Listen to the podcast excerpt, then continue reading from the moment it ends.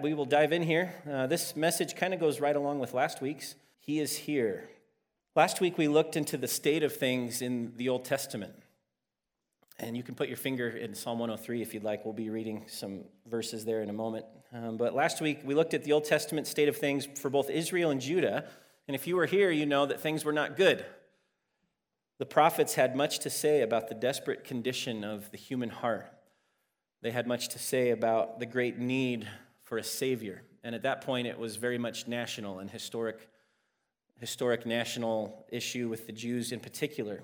But then we drew the connection to modern times and the other side of the gospel, and we noted how our own hearts, just like ancient Israel's, were once lost in darkness. We were cut off from God. Though God was active and working in the world, he was not with his people in the sense that he would be following the incarnation following the outpouring of his Holy Spirit. He was not with his people yet. Not because he isn't loving or wasn't loving, he is, but it was because the Messiah had not yet come. And so, one of the main ideas we touched on here on the screen for you was this the defining element of human history before the time of Christ was the anticipation of his coming. God still saved people in Old Testament times. He saved those who put their faith in him and in the promises of a coming deliverer, a Messiah, but it was not the same. His work was more limited than it is now. He had not poured out his spirit on all flesh. The Savior had not been given as a gift to the world to draw his people from every corner of the world, to break down walls of hostility that divided Jew and Gentile. Prior to the coming of Christ, the world largely was still swallowed up in a great spiritual darkness. And as we've noted before, it is critical when we discuss the spiritual darkness of the world that we not frame it in terms that make us appear as the victims of that darkness, because in reality, we are the perpetrators of that darkness. The darkness of the world has come from the darkness of the human heart. Is this not clear when we read verses such as these in Ephesians 2? Paul alludes to this before Christ and after Christ reality. As for you, you were dead in your transgressions and sins, in which you used to live when you followed the ways of this world and of the ruler of the kingdom of the air, the Spirit who is now at work in those who are disobedient. All of us, it's a very critical phrase, all of us also lived among them at one time, gratifying the cravings of our flesh and following its desires and thoughts. Like the rest, we were by nature deserving of wrath. That's not uh, victim language, that's guilt language. But because of his great love for us, this is where the miracle of it all comes in the dawning of the light, the coming of the, the Messiah, the gospel on the earth. Because of his great love for us, God, who is rich in mercy, made us alive with Christ even when we were dead in transgressions. It is by grace you have been saved. And so last week, then, we spoke of this great longing on the part of the sheep of God's pasture, these lost sheep. Their deep longing for Emmanuel, the great shepherd, the, the saving one, the Messiah who would one day come, and the defining element of that would be he would dwell among his people, he would dwell with his people. And this truly is the miracle of Christmas that God is now with his people through the person of his Son. And that is cause for great joy. And think of the ways God describes his relationship to his people through the Messiah. To get just a little bit grammatical on you this morning, think of the prepositions. They're holy prepositions. God is with his people, God is among his people, God is for his people. God's people are in Christ. The Savior has come from heaven, he has come to earth to dwell among those who are his own. These are all holy prepositions defining the relationship between God and his people. And so, our theme last week, and this came out in song, was O come, O come, Emmanuel, the one who's promised to be with his people. Come and dwell among us. And this morning, I hope that cry of our heart continues with another timeless Christmas song, O come, long expected one. Come, thou long expected Jesus. And then also a theme for today with that longing comes the, the solution, the resolution, which is He is here. He is here now. He is among us. Christ is come. He is among his people. Last week's message involved some heavier passages from the Old Testament prophetic books. It might not have been the most lighthearted or upbeat Christmas sermon you've ever heard, but I think such truths are so important to dig into so that we remember why Christmas is, why it exists at all. It's because of the helplessness, the plight, the hopelessness of mankind, and the darkness of our hearts. It's because of this that the light had to come to dispel the darkness.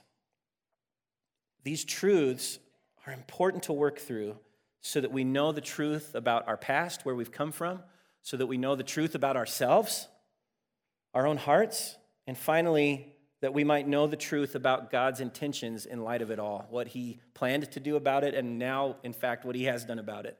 He is here. Since we waded through some of the, those more difficult passages last week, I hope today's, some of these main passages can be a, a bit more uh, encouraging and a blessing to be refreshed by the, the promise of the gifts that God gives to his people. We often associate Christmas with a spirit of giving, and we're going to talk about the ultimate giving this morning. We want to relish today his promises to us because of our plight. We want to savor the sweetness of his presence among his people in spite of our selfishness and sinfulness. And we want to rejoice in all that he's given to us by giving us himself. That's the gift. This truly is the heart of Christmas Christ given to his people that they may come to God through him and know him and live forever with him. This is his gift to the world. Psalm 103 really sets the stage for this sermon this morning. I hope these words reawaken the wonder of it all in your heart. So let's read this together. It is on the screen, but I invite you to read in your Bible if you have it with you as well. Psalm 103, the first five verses. This almost has a ring to it, similar to what Mary would sing out um, over what God had done in, in and through her. Some parts of this. Praise the Lord, my soul. All my inmost being, praise his holy name. Praise the Lord, my soul. And then notice especially this phrase forget not all his benefits. And then the psalmist will elaborate on this who forgives all your sins and heals all your diseases, who redeems your life from the pit and crowns you with love and compassion, who satisfies your desires with good things so that your youth is renewed like the eagles. Forget not all his benefits. He is good to his children, far better than we could ever deserve, far better than any earthly father or mother could even dream of being to the child in whom they delight in, and whose joy it is to bless and to give gifts to and to love and dote upon. And yet, I want to touch on something that's bothersome as far as a twisting of this passage this morning. And it's right in the middle in verse 3. We find this promise, this benefit of God, the gift he gives to his people. It says, He heals all your diseases. This stirs up some tension sometimes in the hearts of believers because the fact is, the reality is, in the body of Christ, we grapple with much disease, just like about everyone else in the world. There are times, and we praise God for them, when He supernaturally works and physically intervenes in a situation, but that doesn't always happen. Sometimes it seems like it doesn't often happen. And so it's very sad how this language of a good father giving good gifts to his children, it's sad how it's been sometimes pulled out of context and twisted and used to deceive people. Because if you listen to false teachers, and some of them are on TV, obviously. Some are in very large congregations, some are in very tiny congregations. They're everywhere. But if you listen to false teachers, they will try to persuade you to pursue Christ motivated out of selfish gain or even greed, self interest. And what this sometimes sounds like is you'll be promised great financial dividends if the quality of your faith is pure enough, or if you first sow this amount of money into their ministry. Like, you need to give this amount, and then we promise there's a big payout coming from the Almighty. Other times, this takes on the guise of physical health and prosperity, though God has not promised these things. They will take a verse like Psalm 103:3, remove it from its context, a verse that says he heals all your diseases, and apply it in ways that are not faithful to God's heart or his intentions. And so we have to ask, can we take that snippet? Can we take that phrase out of this psalm? And can we apply it universally to all of God's people in every age and on every part of the earth throughout all time? No, we cannot. What this verse reflects more than anything is the promise of the eternal state of things that God has in store and in mind for his people. The coming kingdom that will last forever.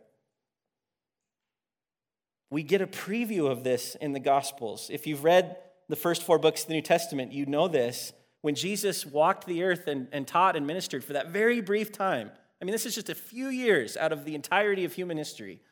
Jesus was actually on the move, doing the gospel preaching and call to repentance and speaking of the kingdom that he was ushering in. We have this preview through his ministry of what life will look like in the resurrection, in the final state of things, in eternity. We have a, a beautiful preview from his ministry because what he did as he traveled throughout these regions is he did, in fact, heal every single physical disease that he encountered, maybe with the exception of his time in his hometown. Among his own people, he could do few mighty works because of their lack of faith. But virtually everywhere else he went, we read things like he healed all their diseases. Even many of the people who he knew would not love, serve, or believe in him, he healed their diseases.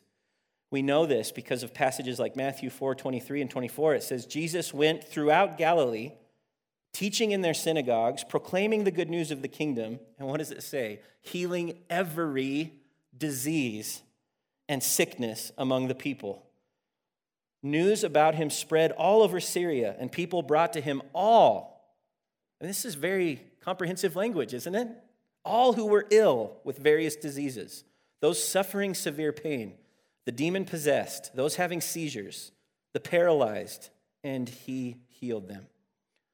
Think of the, the dramatic and beautiful fulfillment this was of statements such as that in Psalm 103:3 when it says, he heals all your diseases. But is Jesus giving a, a paradigm for what to expect for believers during their time on earth? Or is he giving a preview of what is coming in the eternal kingdom in the resurrection? It seems that the words of Psalm 103:3 are more prophetic in nature. Because certainly there was something of a literal historical context back in the old, olden times. Maybe if God's people would have kept covenant with him perfectly in all the ways he stipulated, maybe he would have delivered them out of all disease. It's a moot point, isn't it? That never happened. It was impossible. They had not been given hearts yet to keep covenant with him. We never would be able to keep his covenant the way he stipulated. It could only come through grace by faith. So, what this psalm likely is alluding to primarily is exactly what Jesus demonstrated in his brief window of ministry on the earth, which was showing what life would ultimately be like in his kingdom, in the resurrection, and when all was said and done. Because think of it in these terms in virtually every other time in history, has not God lovingly allowed his people to experience trial and heartache and at times crippling disease, through which, though it's often difficult, through which he seems to do the most glorious work that he does through people. And we're not excited about this at first because those seasons, there's nothing easy about them.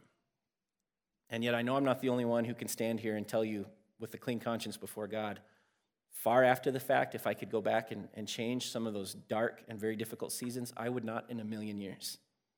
Because there were precious, eternal things that God was doing in and through me to refine me, to prepare me more to be with Him, that I would not have achieved any other way, I don't think, or He would not have achieved any other way through me. And so when false teachers take a verse like this and use it treacherously, it can be very discouraging in the church. Because what they'll teach and what they contend is this that because God loves you so much, which is undeniable, He loves His people, He loves His children. Because he loves you so much, he sent Jesus to purchase with his precious blood your physical health and your material prosperity. That's what it means, they say, that by his stripes you are healed. And he's more or less bound, obligated to do what you demand in his name.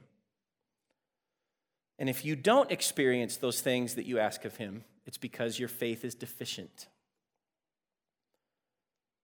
And yet, it's not hard to step back and evaluate this, is it? Has there been anyone ever, except in that brief two to three year window of Christ being on the earth, has there been a time ever in which a professing believer, from the moment of their professing faith on, never had a cold, never had a sore throat, never struggled with anxiety or any kind of mental illness, where a community of God's people never had to deal with heart disease or maybe Alzheimer's or diabetes or cancer or arthritis? Has there ever been a time in which a community of God's people has not had to walk through those dark valleys? Are there believers who have never gotten sick eventually and died of anything ever? Has that ever happened? With a few minor exceptions, like, you know, a whirlwind and a fire and a godly man named Enoch. Point to where this community is if it exists upon the earth. Or what about those who proclaim, very boastfully so, that they have this supernatural gift of healing power? And if you've ever experienced any of these sorts of conferences, this was kind of a, a little bit of my religious background, but there's these big meetings and these professing gifts of healing, and they'll have all kinds of people come up. And what are all the miracles that happen before people's eyes? It's, it's usually headaches or backaches or knee aches. Not saying God can't or maybe didn't always work in those situations. Perhaps He did. But when have you ever seen a person who boasts of the gift of healing power go into children's primary in Salt Lake? I mean, are not kids the ones the Bible says believe easier than anyone, that enter the kingdom the easiest, that have faith the easiest? What's the faith of a child? It's what we have to, to mimic to get into the kingdom of heaven because they believe easily. And wouldn't that be the most sensible place to go to stir up faith that would be sufficient to heal and eradicate all disease? If that's really what God has called his people to claim and to own for themselves? But when have you ever seen that happen? It's quite clear, isn't it, in verses like Psalm 103 that God is not making a universal promise to believers on earth that they will never face disease or heartache. Rather, God is giving glimpses through verses like these and through the testimony of the gospel writers, he's giving glimpses of the life that will forever be in his kingdom. And this is the life that Jesus came to bring when he was Emmanuel, God with us, God incarnate. All you have to do is fast forward to the very end of the book, and you can see in beautiful, pristine pictures, word pictures, what God has in mind for his people in the end. Revelation 21, 2 through 4. I saw the holy city, the new Jerusalem, coming down out of heaven from God. And you might recognize some of this language after our series in the church on the church. A bride prepared as a, as a bride beautifully dressed for her husband. And I heard a loud voice from the throne saying, Look, God's dwelling place is now among the people, and he will dwell with them. Does that sound familiar? Emmanuel, God is now with us, he is here. And then what's going to define our eternal life in Him? We're with Him, He's with us, our life is in Him.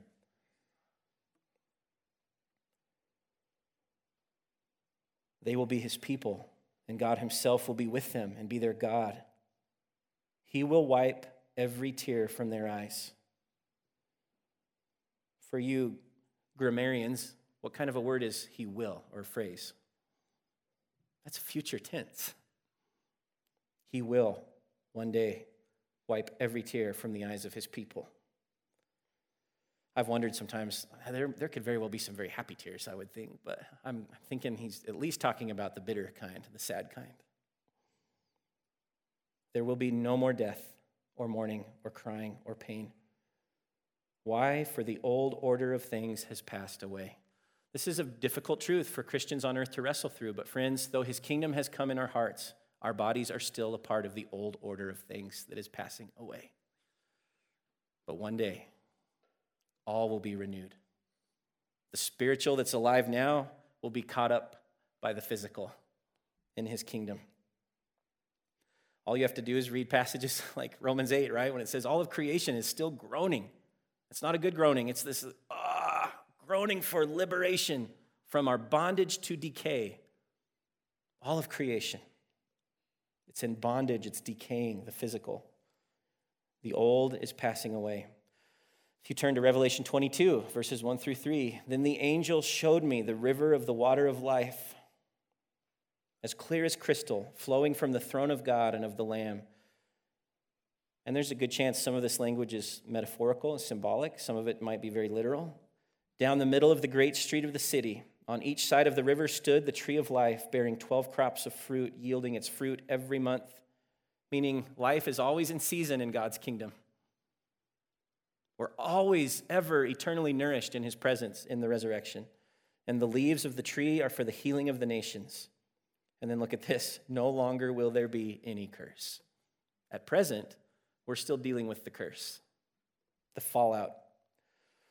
And so, what we find in passages like Psalm 103, which make great promises from God to his people, here's the point I want you to get down deep this morning.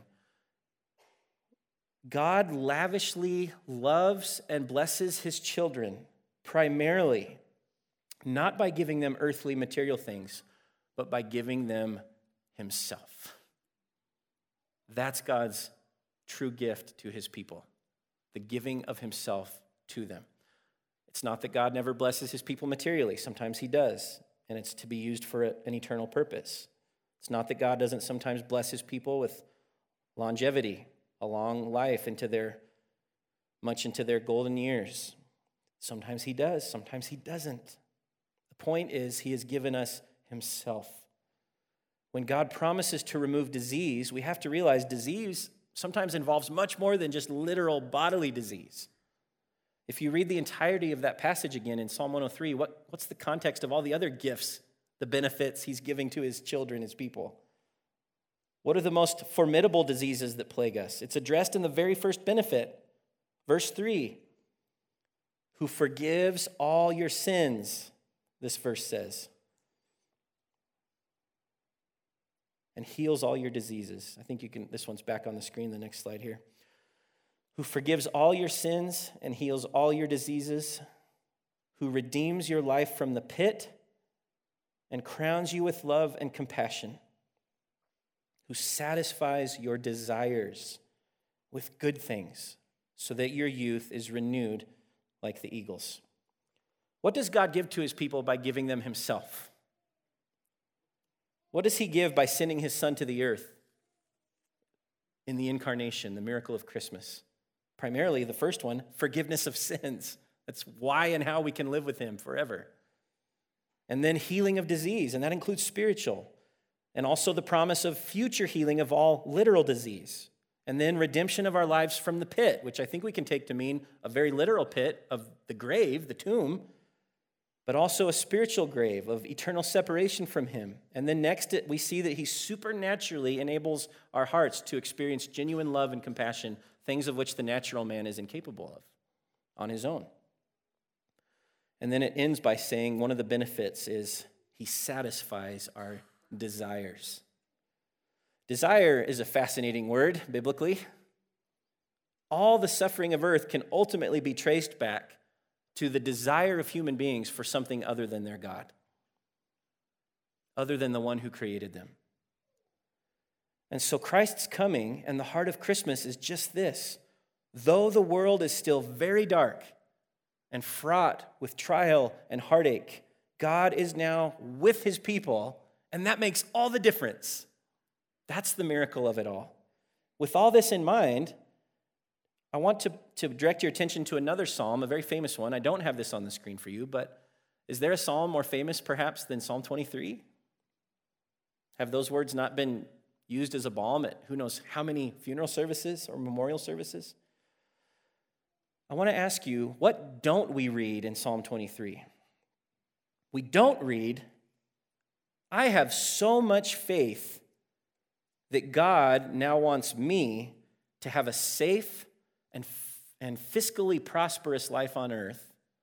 I have so much faith that that's my reality, that because He loves me, He would never dream of letting me walk through any shadowy valley, because certainly to let me suffer and walk through a shadowy valley would mean that He does not love me.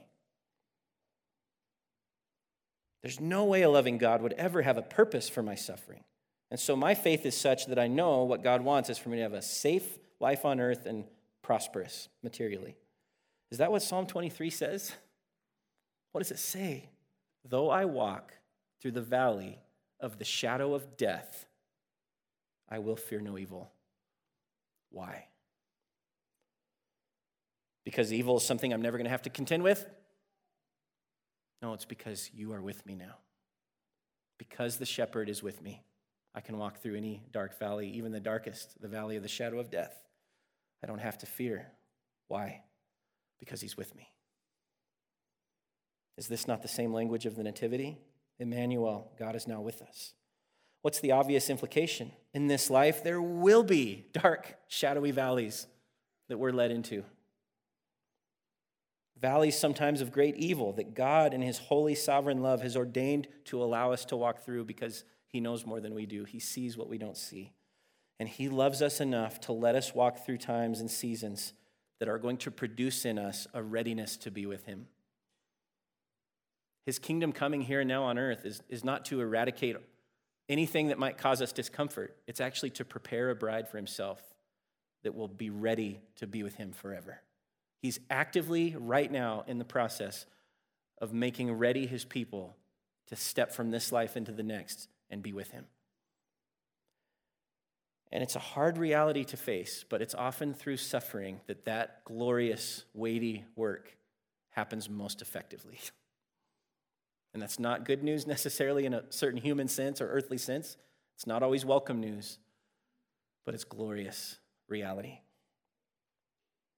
And it's Him being with us through those times that makes the difference.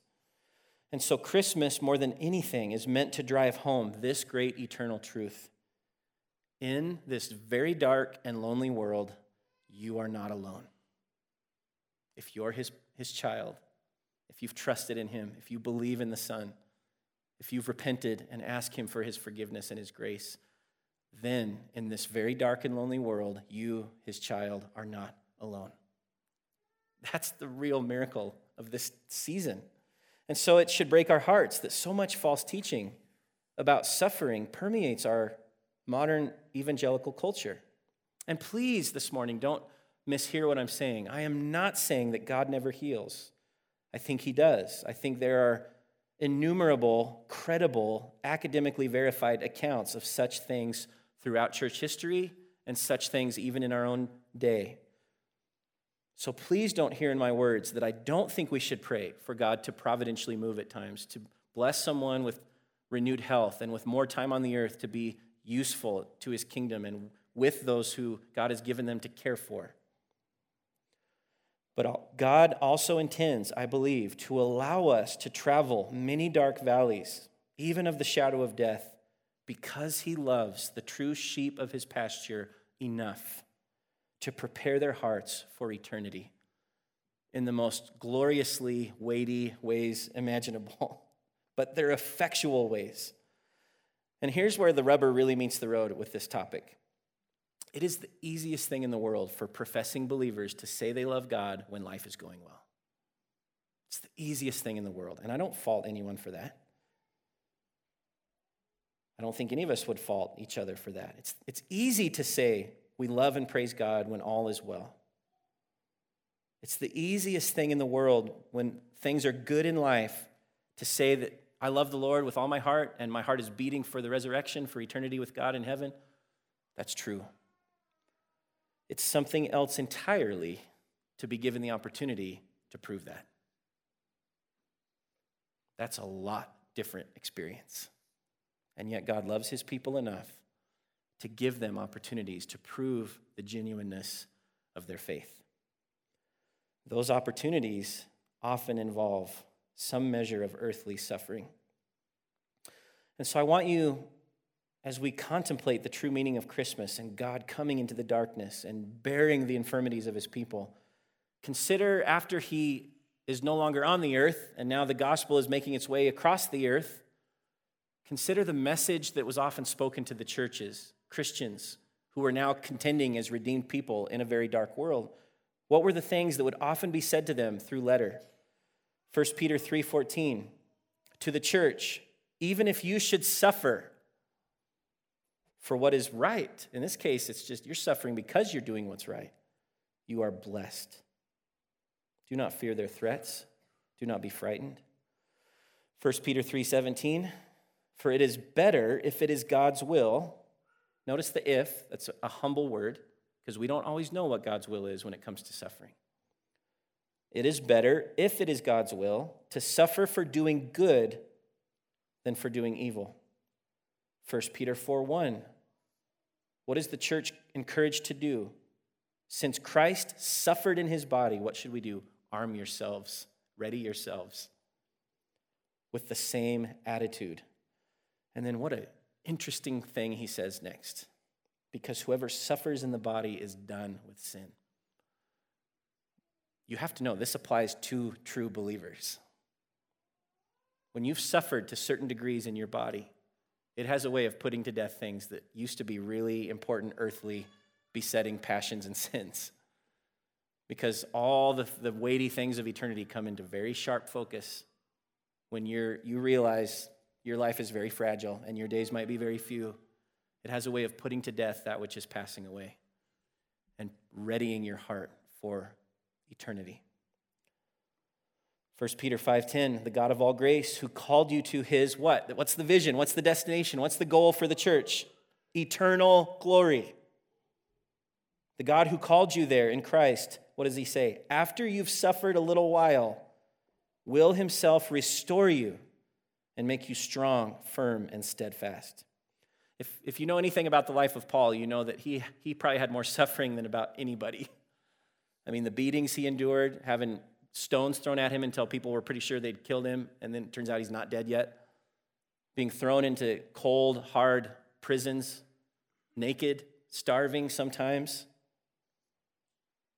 beaten with blows, spit upon likely. And yet, Paul had such an eternal focus that he was able to refer to those sorts of trials and sufferings in his life. And how did he refer to them? 2 Corinthians 4:17 as light and momentary troubles. I'd say he had a, probably a better perspective than we do on suffering, right? What are, what are these troubles doing? What did Paul understand that we sometimes don't understand? These things are achieving for us an eternal glory that far outweighs the suffering itself, the significance of it, the severity of it. 2 Timothy 3:12 Paul wrote, "In fact, everyone who wants to live a godly life in Christ Jesus will be persecuted." because this world is not your friend any longer, it's not your home. While evildoers and impostors will go from bad to worse, deceiving and being deceived. And then our ultimate example when it comes to suffering on the earth was Jesus himself. Hebrews 2:10. He's, he's about the work of bringing his sons and daughters to himself forever. And it refers to this and says, In bringing many sons and daughters where? To glory, to the, the conclusion of all things, the, the kingdom come, it was fitting that God, for whom and through whom everything exists, should make the pioneer of their salvation, Jesus, perfect through what he suffered. Everything about the ministry of the gospel and the incarnation, Jesus, his perfection was shown. How? Through what he suffered to bring life and healing. It was through his actual suffering that God perfected everything that he was about in the, the story of redemption. This was the right path for Christ. It was a holy path set before him, and it was not easy, but it was good. It was right. We read in Isaiah 53 3, he was despised and rejected by mankind, a man of suffering. And what was he familiar with? Pain.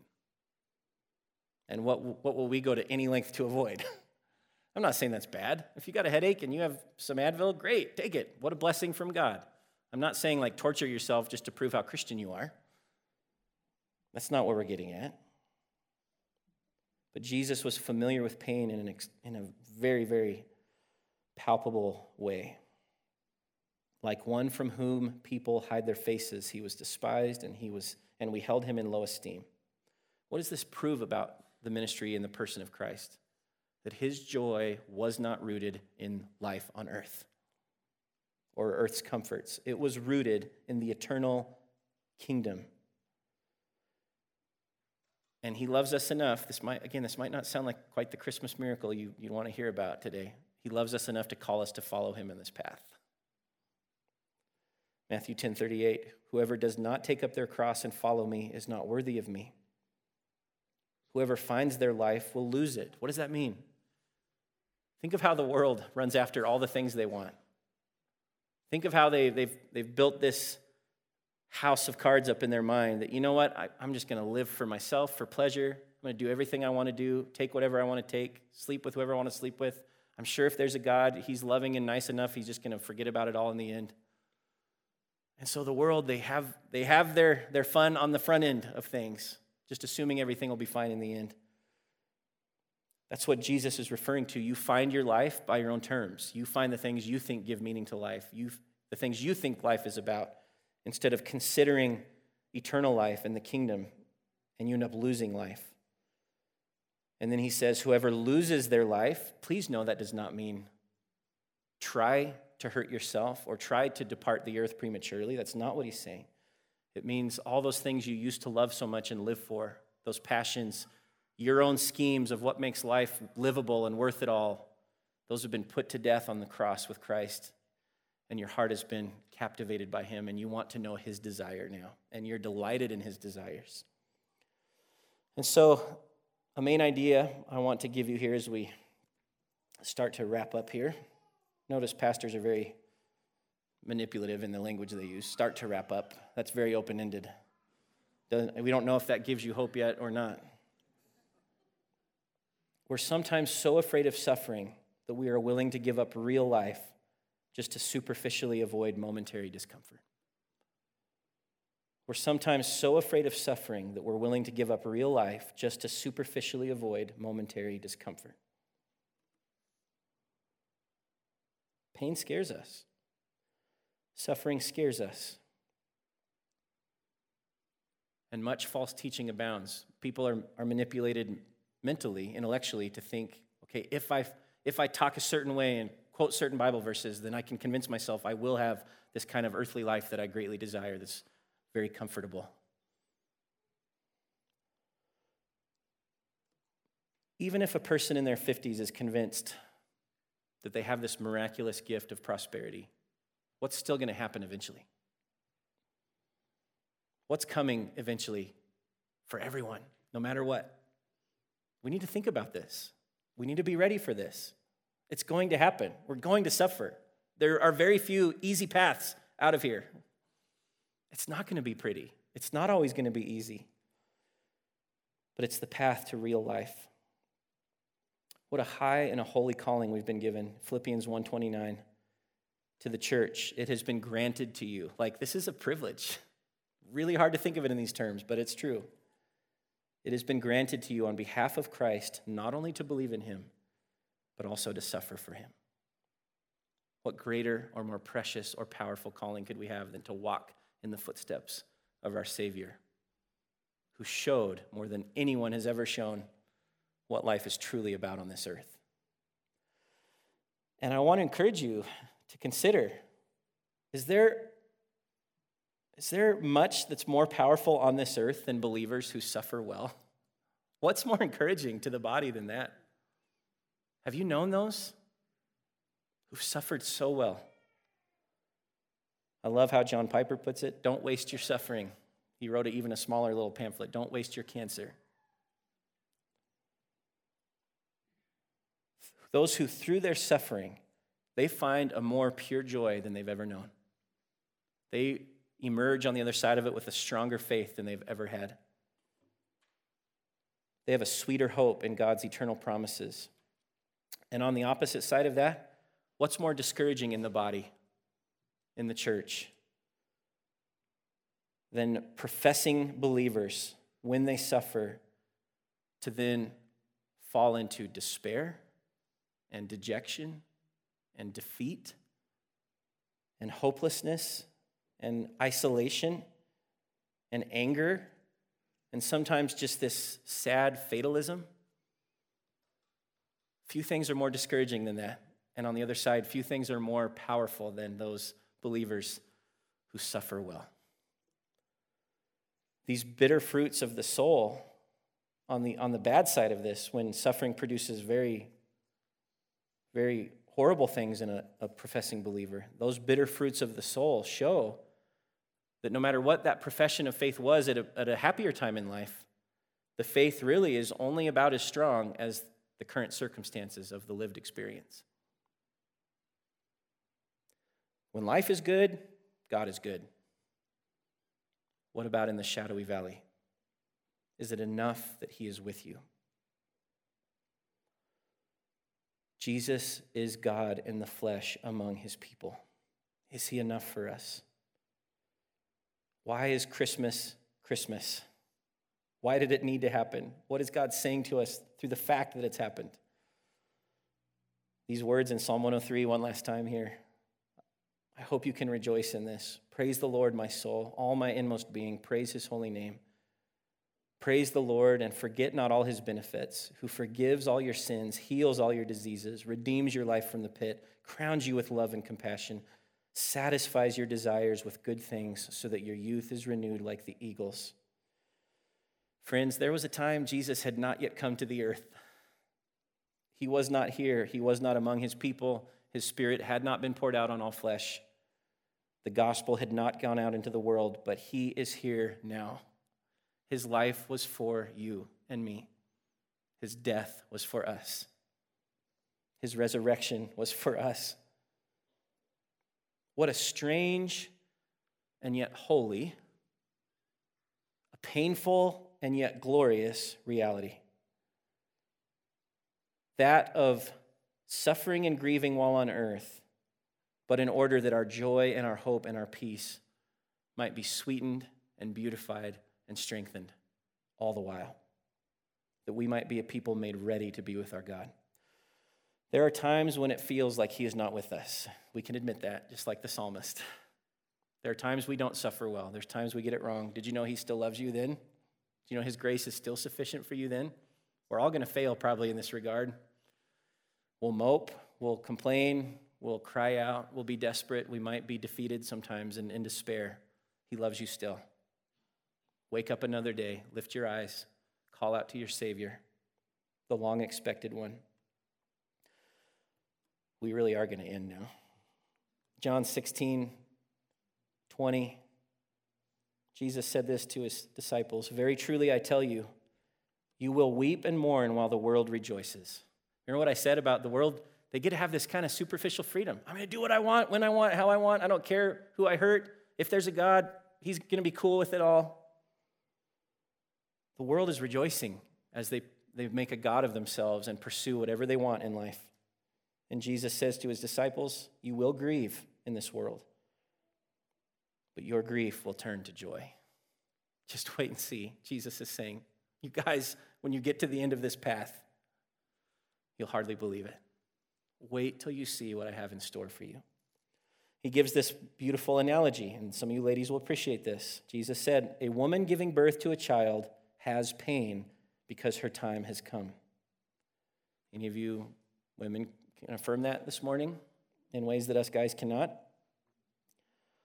It's not always the funnest or easiest time. But when her baby is born, she forgets the anguish because of her joy that a child is born into the world. How many of you moms, after all the painful toil and the ravaging of the body, and you finally have that life in your hands and you feel the breath and you hear the cry, you're like, sorry, kid, one too many contractions. Somebody else can have this thing. Is that how it goes? Why did Jesus use this analogy? Because for believers living in this world, it's like a, a horribly laborious, painful delivery. Through much toil comes life.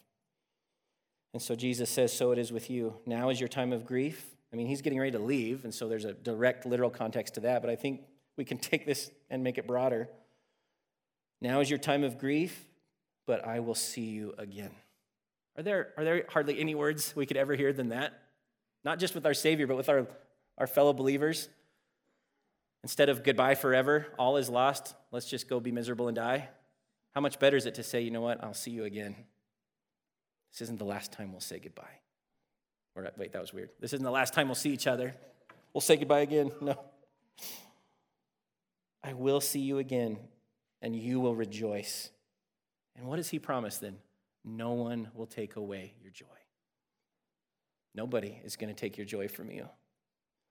In that day, you will no longer ask me anything. Very truly, I tell you, my Father will give you whatever you ask in my name. Until now, you've not asked for anything in my name. Ask and you will receive, and your joy will be complete. John 16, 33, he said, I have told you these things so that in me you may have peace. In this world you will have trouble. Regardless of what that suit and tie on the TV says, who really wants your money, hear it from Jesus. If you're a true believer in this world, you're going to have some trouble at some point. But Jesus says, Take heart. You've got me. I've overcome the world. I'll be with you. He is here. He is with us. He is for us. Christmas proves this. And so we raise our voices with a thousand generations before us and cry out, Come, thou long expected Jesus. Pam's going to come and bless us with this song as we close here. Jesus comes and he gives joy and he gives hope and he gives peace. It's who he is, it's what he does. One last little passage here as they're coming up that I want to end with. Often, when we think of Christmas and the Nativity story and Matthew and Luke's gospel accounts, we, we often think of, of Jesus. We think of Mary and Joseph, maybe Zechariah and Elizabeth. But there's another little name and a little story that's just kind of snuck in there in Luke, and we don't often associate that immediately with Christmas. How many of you, when you think Christmas and the Bible, you think Anna?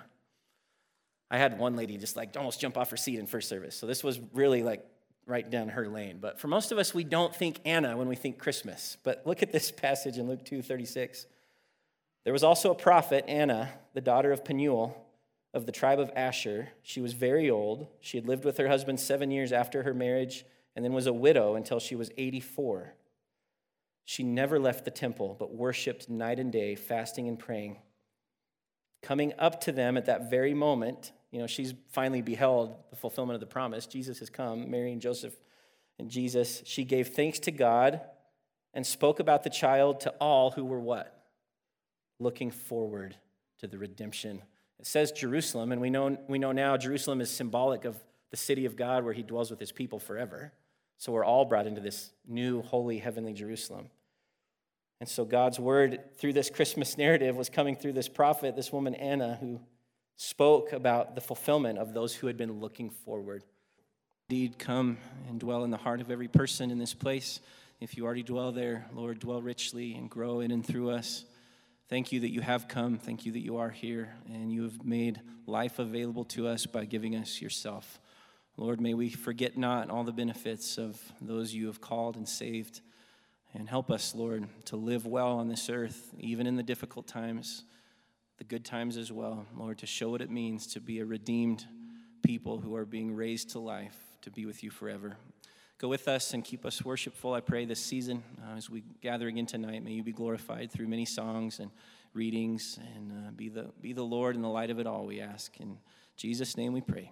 Amen.